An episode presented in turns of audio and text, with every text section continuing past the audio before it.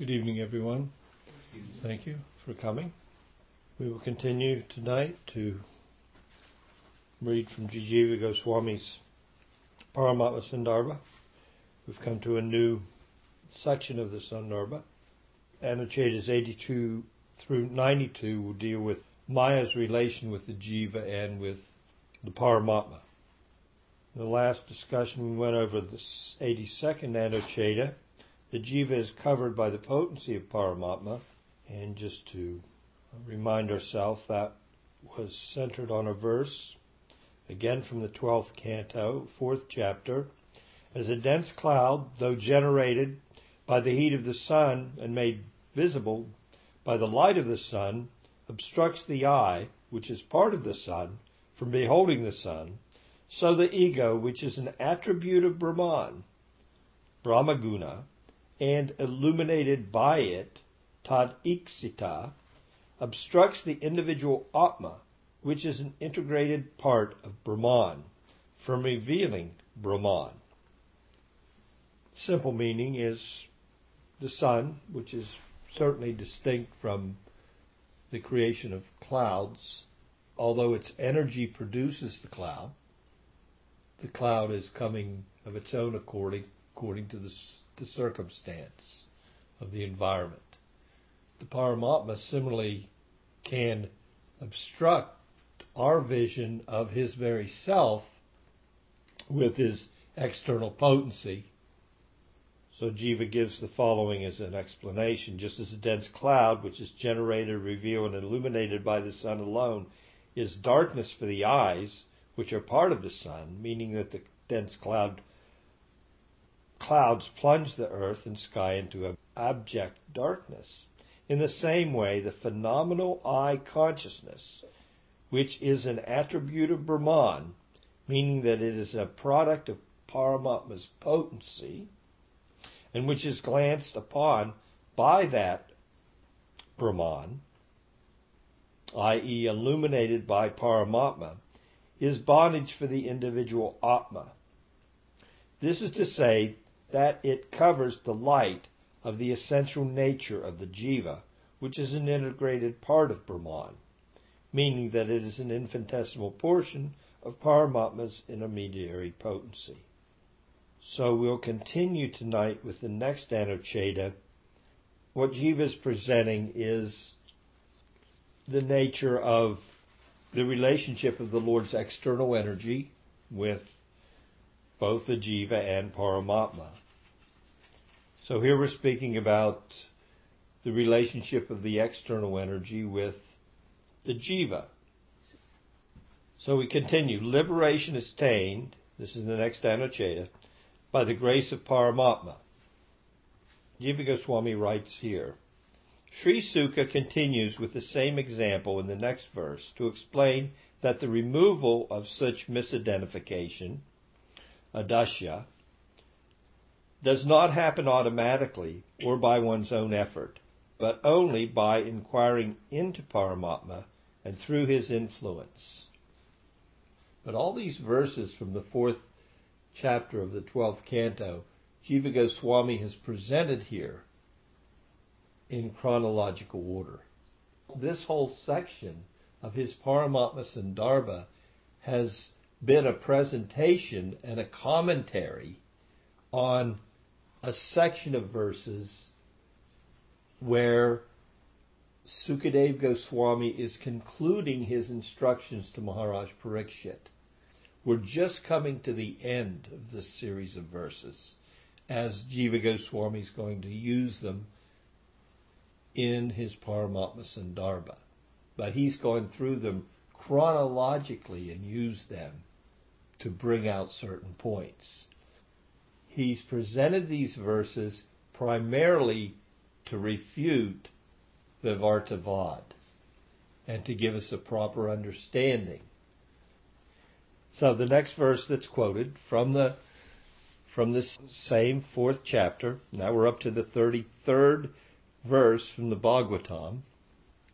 As soon as the cloud generated by the sun is scattered, the eye sees both its own nature as well as the sun.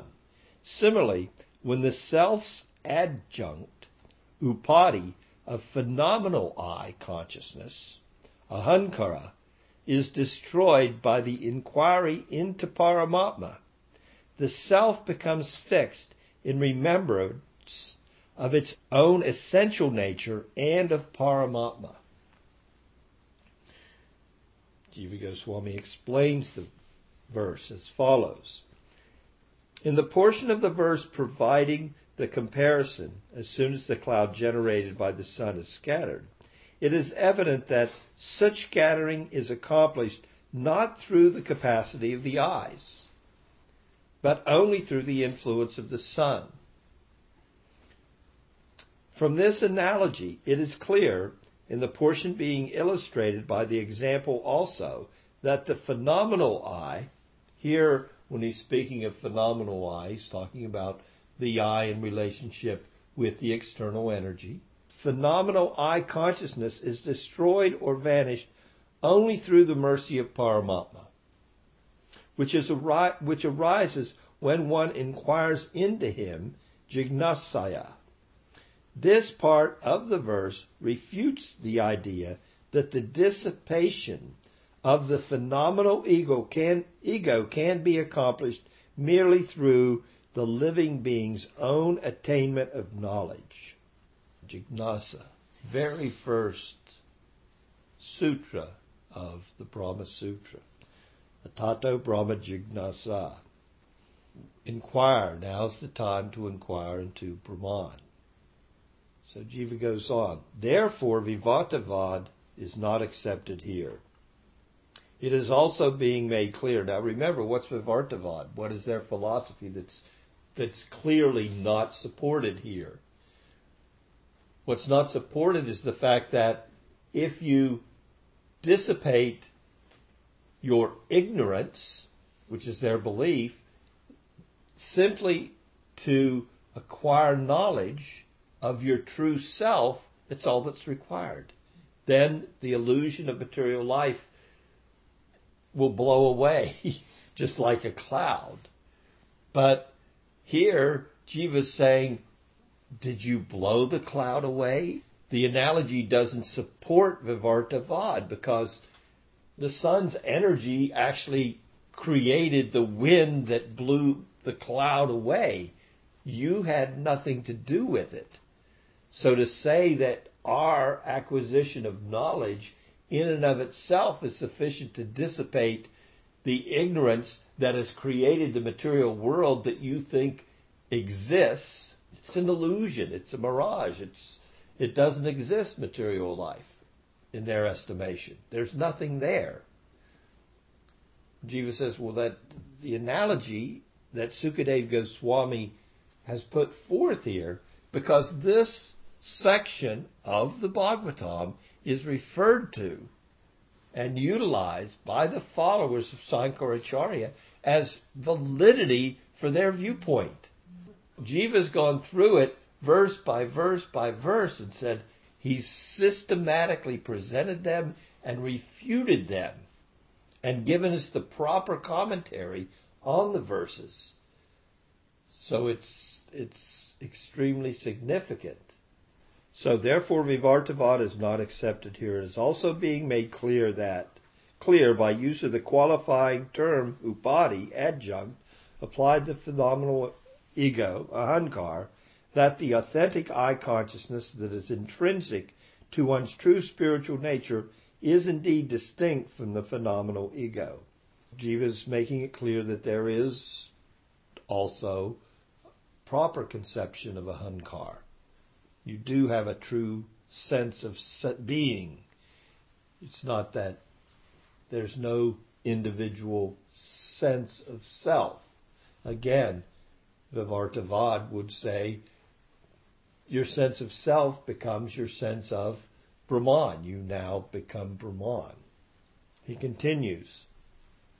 Thus, just as in the example, it is due to the removal of the covering of abject darkness caused by the dense clouds and due to the resultant attainment of its capacity to see through the sun's influence, that the eye as agent, as subject, sees its true nature, swarup, its object, The eye then becomes aware of the existence of its luminous nature, meaning that it is enabled to exercise its power of seeing. Sometimes the eye turns toward the sun to look at it and does and does see it. In the portion being exemplified as well, it is said, one should remember, meaning that the jiva gains the capacity to remember or to seek out awareness of him. The words Atma and Paramatma should both be added as the object of the verb remember, anusmaret, to complete the sense of the last sentence. I'm just going to read some highlights of the commentary. Some commentaries indeed have explained these verses, meaning the verses we're discussing from the twelfth canto, from the Vivartavad point of view. But such an interpretation would contradict the mood, heart, and intention of both Sukadeva and Parikshit, which were expressed in the very beginning of Tattva Sandarbha. Keeping this in mind and thus providing a, a harmonious meaning, Sri Jiva reveals the real purport of these verses. Now the commentary goes on to explain that no one actually can become liberated just by knowledge alone. It's not possible to simply remove knowledge and therefore liberation is attained. A sense of liberation is attained. So we do have in the Jivanmukta a sense that he has removed the illusions of Maya. But until there is a pinch of bhakti, as revealed in our understanding of the, of the Shastra, until there is some bhakti, his liberation is not complete. It, he can't attain complete liberation without bhakti. So all the followers of Sankaracharya, all the Mayavad, what we call radical non-dualism, they do not attain bhakti in the viewpoint of the bhaktas. Well, they won't attain bhakti, nor will they attain Brahman, which is their intent, the intent of their of their worship. There's no possibility of attainment of the moksha, the liberation in Brahman that they desire without at least a pinch of appropriate understanding and appreciation for the other aspects of the Supreme. Because bhakti entails some appreciation of the form of the Lord. That has to be there. Name, form, qualities, pastimes. At least you have to understand that the Lord can have also a form, and he can also have an aspect uh, that is formless. So you want to merge into the formless, but you can't do that completely discounting the form. Brahmavadis, they'd have to have that much of a proper concept. The radical non-dualists are the followers of Sankaracharya, which we classify as the Mayavad philosophies. There's no possibility, from our viewpoint, of their attaining any perfection there, except in a couple instances which have been brought to our attention, like a devotee thinks favorably in the, of them in their endeavor. And just by that blessing of, of, of the bhakta, that can be enough bhakti. Yes, sir. So the Sukadeva Goswami, he he had he was Jivanmukta, right? Yes. But, so, but he he had some he had attained some stage of mukti, yeah. Yeah, Jivanmukta. Jivanmukta. Yes. All right, I'm confused. So. He, but he didn't have a mis any misconceptions. Okay. What's being spoken of here in this section of this of it's just, the? You're just, it's just the way there's radical non-dualism. I was speaking of radical non-dualism. All right. All right. So he wasn't yet touched by bhakti, but he wasn't contaminated by any misconceptions. Okay. The misconceptions being a false interpretation mm-hmm. of what's presented in Scripture. So, kind of the question arises is. You said the Paramatma covers himself as the sun cover, is, covers itself with a cloud. Yes. So then the, the sort of natural question is, is there some, for me at least, is there some impetus for the for, for Paramatma to cover himself? In other words, is there some reason that, um, you know, is it some attitude on my part, or is there something that I've done that he would want to cover himself? Does that make sense? It does make sense, and the answer is anadi. Anadi, just, yeah, it's just that way since time immemorial. Yes. Okay. The answer is anadi. We can't say Paramatma had a, an initial desire. We can't trace out a beginning to that time when there was a, a portion of his energy and his Jiva Shakti and his Maya Shakti interacted, and full awareness of him wasn't wasn't available to certain. You can't trace out that beginning. Commentary. In, in our conditioned state, we have no power to escape our own conditioning. Even if we are situated in knowledge, we cannot get rid of this conditioning, because knowledge is also part of Maya, namely sattva guna. So that's an important point, and that's, we've also came across a verse where Krishna said that I am the source of both knowledge and ignorance. These are my two Shaktis in the material world. This was discussed in Anuccheda fifty-four. When Arjuna posed the question, how to transcend the gunas of Prakriti, Krishna explicitly replied that only by undeviated devotion can one go beyond the gunas. fourteen twenty-six. Amchayobhyabhitrena bhakti yogena sevati sagunan samitityayitan brahma bhuyaya kalpate. A person who serves me alone through undeviated devotion completely transcends the gunas of nature and becomes eligible to realize Brahman. This refutes the theory of Vivartavad, which states that when one attains knowledge of Brahman, one will cease to be bound by the universe. That doesn't really mean that they can't attain a stage of Jivanmukta where they're not bound by the laws of karma, because they have, to a very great extent, as exemplified by Sukadeva Goswami himself, he was free of karma. In fact, if there's going to be karma, I'm not coming out of the womb. But he was hearing from a pure devotee. His fa- while he was in the womb, he was hearing his father, who was yes. a pure devotee. So. But that's not according to Bhagavat, Bhagavat when his devotion began. Right. He wasn't hearing bhakti. We need to be clear on the fact that the Bhagavat says his hearing began. His interest did not begin in the womb.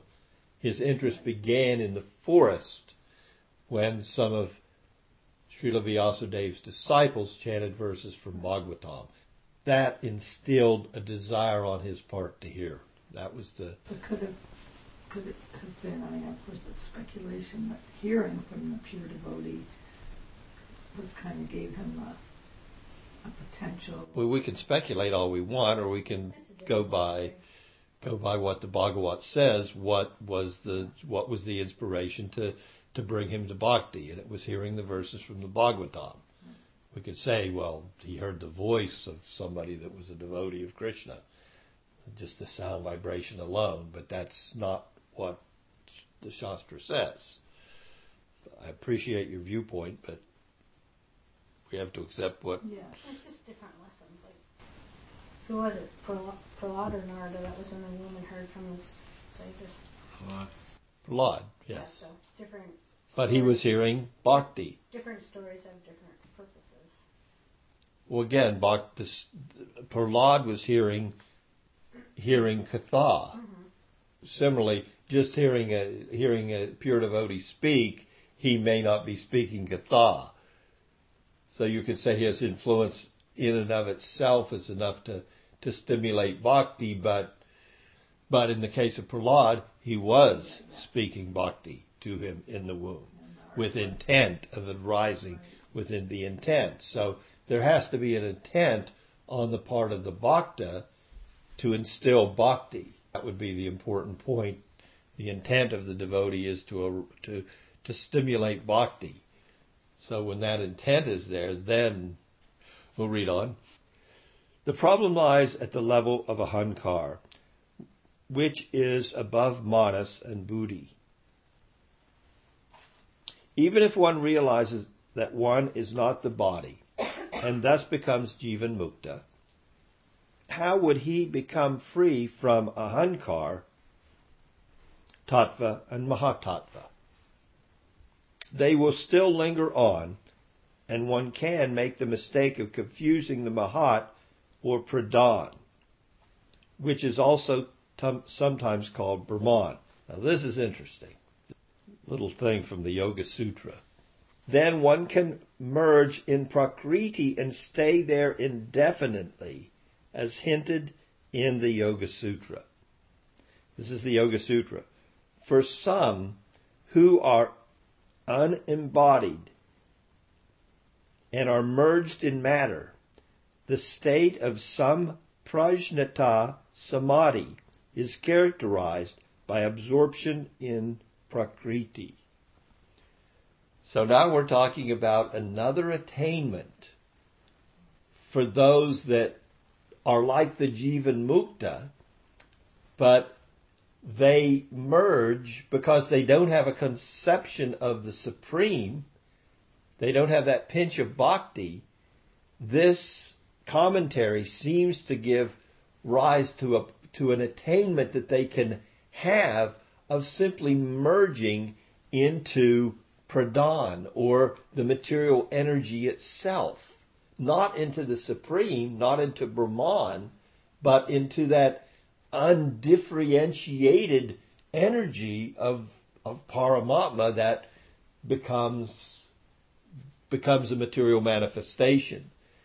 So they can get with the wrong conception. Again, the the prop, proper conceptualization of the goal of one's meditation is very significant. What do I do? I chant Hare Krishna. We have a specific goal in mind. Our goal is, is being, we may not have it down. It may be still a bit nebulous, but it really isn't.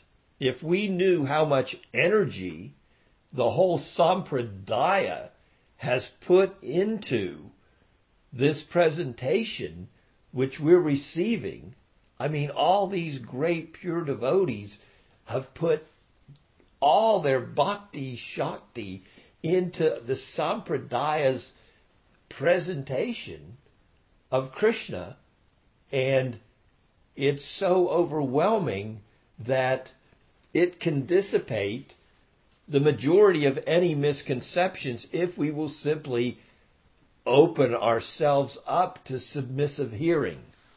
The problem is submissive. We hold on to misconceptions.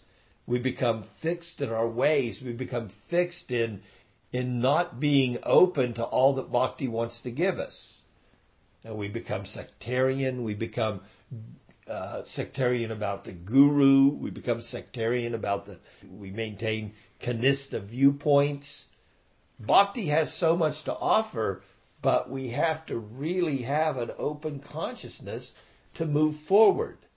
As Bhakti Rakshak Sridhardev Goswami says, it's a continual process of acceptance and rejection.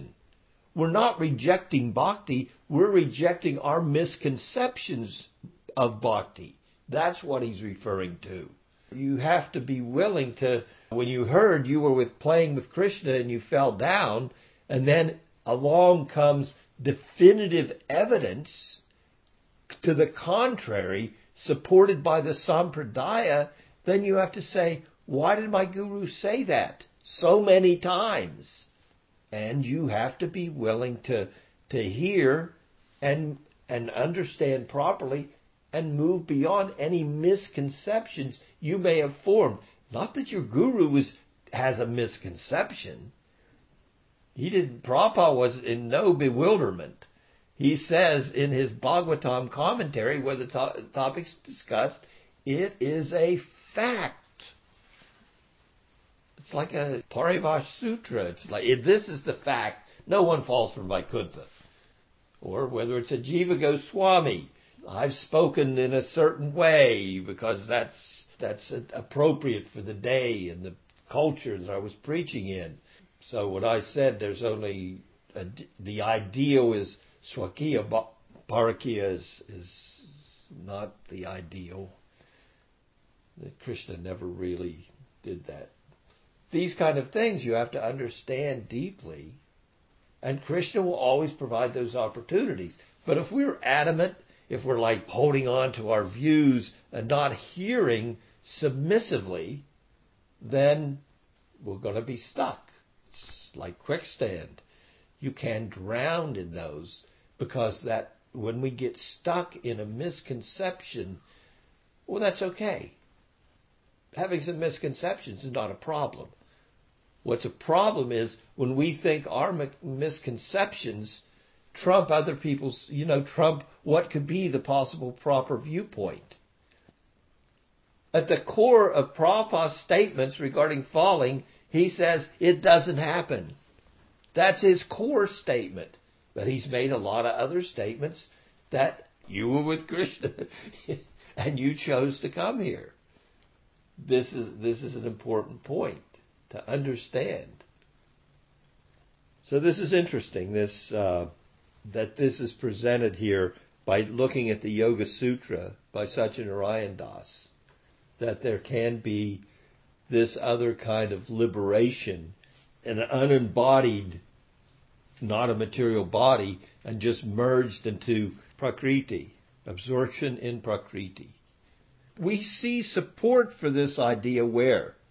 In the Brihat Bhagavatamrita, as Gopakumar is going through the different levels, as he's exiting the, the material universe, he goes through all the different layers of the universe. And they're overwhelmingly joyful for him. Gloriously joyful. And that he speaks somewhat like that in the Brihat Bhagavatamrita. Then he comes to Brahman, and then it's like really overwhelming as he starts to enter into the spiritual realm. So we can see that this idea is somewhat supported even by his experiences relayed by Sanatan Goswami in the Brihat Bhagavatamrita. The word upadi, qualifying Atmana, in this verse indicates that the pure self has its own intrinsic I consciousness besides the phenomenal I consciousness, or ahankara tattva, an evolute of pradhan. This also contradicts the principle of Vivartavad, which does not admit any I consciousness in the liberated state of the jiva. Indeed, without a real I, it would be difficult to explain superimposition of the material I, because a real substratum is necessary for ajasya. Only real can produce real. If there's a upadi, there's an imposition. Upadi's applied to an imposition on something that's real to make it look like something it isn't, but it doesn't mean it isn't. It just looks like something else.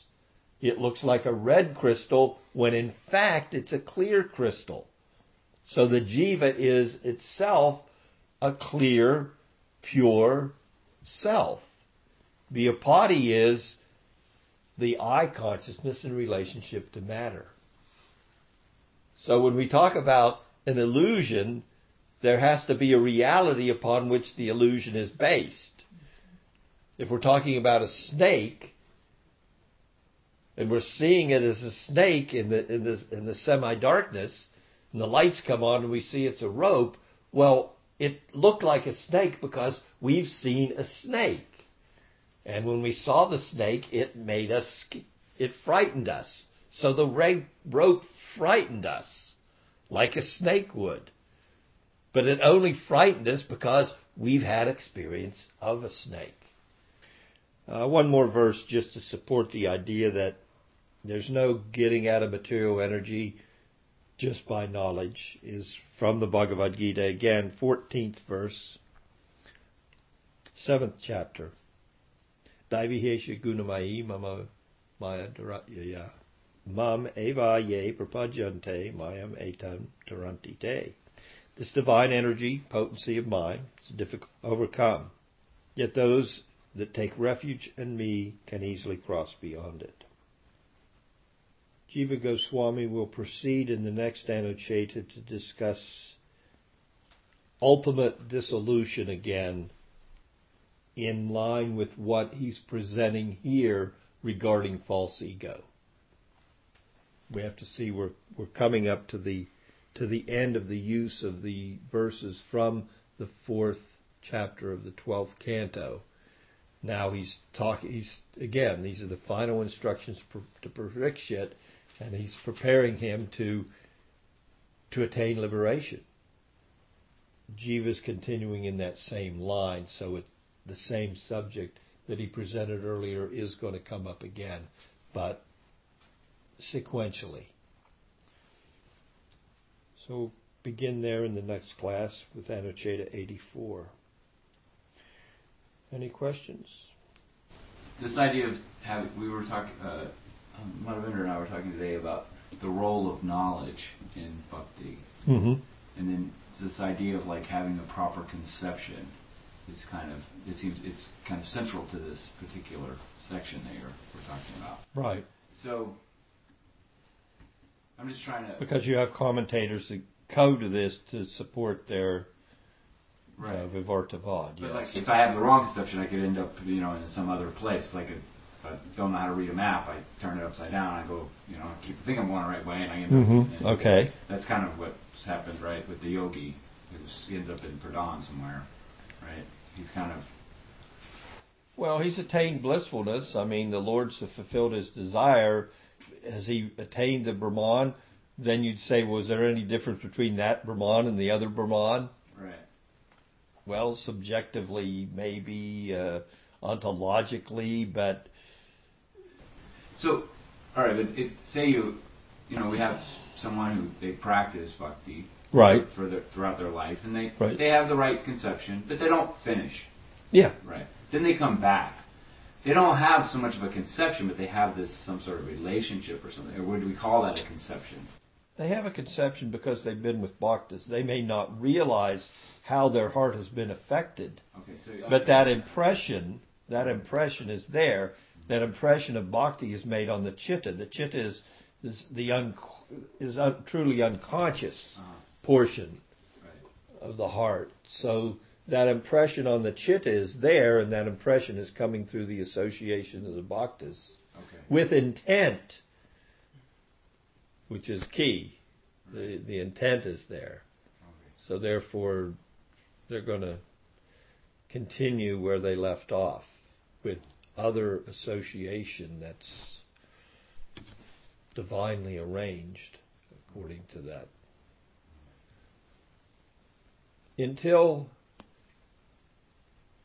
until the progress is made to the stages of my understanding of based on Madhurya Kadambini, until the impressions are made beyond the stage of just Ruchi, once you get into a Shakti and there's there's some some true ideal of what is Krishna, uh-huh. because when we get to a Shakti, then we we see we see the supreme, and it's, we start to see, it starts to become clear, this p- p- picture of the supreme for us.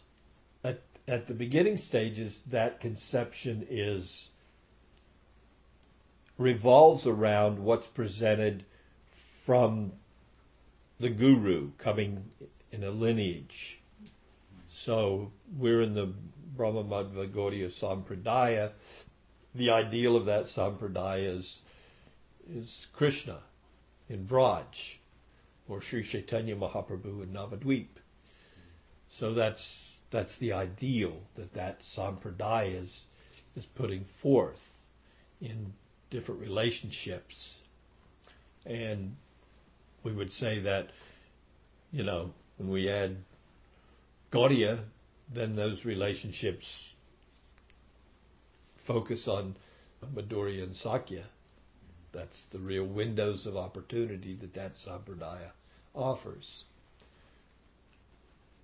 So from my reading of Madhurya Kadambini, until the sadhaka has reached the stage where that Sampradayic influence would start to manifest within as an as an outcome of, of the sadhana and the hearing and chanting, then there's still the possibility of a change in the, in the ideal. Like I have a god brother who's who was an associate, our associate and, and disciple of Prabhupada, but his ideal is Vaikuntha. So he had to, to associate with someone as powerful as Prabhupada and come away with that ideal. We can see, and we can also see in other things that are evident by his his the way he practices bhakti and his knowledge, that he had already been far enough along, that he'd already developed that ideal. He went to the three Sampradayas. Yeah. And then, of course, our Prabhupada even introduced, uh, you know, Sitaram temples. So there must have been some some people that, that would have that, that inclination. So, in that part of the world, however that, if it was just one devotee, it would be enough for someone, okay, here, let me give you a temple to continue on your ideal. You know, the powerful devotees can do that. I don't know if that answers your yeah, question. That's, that's but what I wanted to get into. Yeah. So once once we start getting a taste for for specifically, an interesting thing that I heard in that regard is something that Bhaktisiddhanta Saraswati Goswami mentioned to his disciples when they were on parikram during the Kartik season, and they were touring Vrindavan, and these were devotees who had been chanting for twenty years, you know.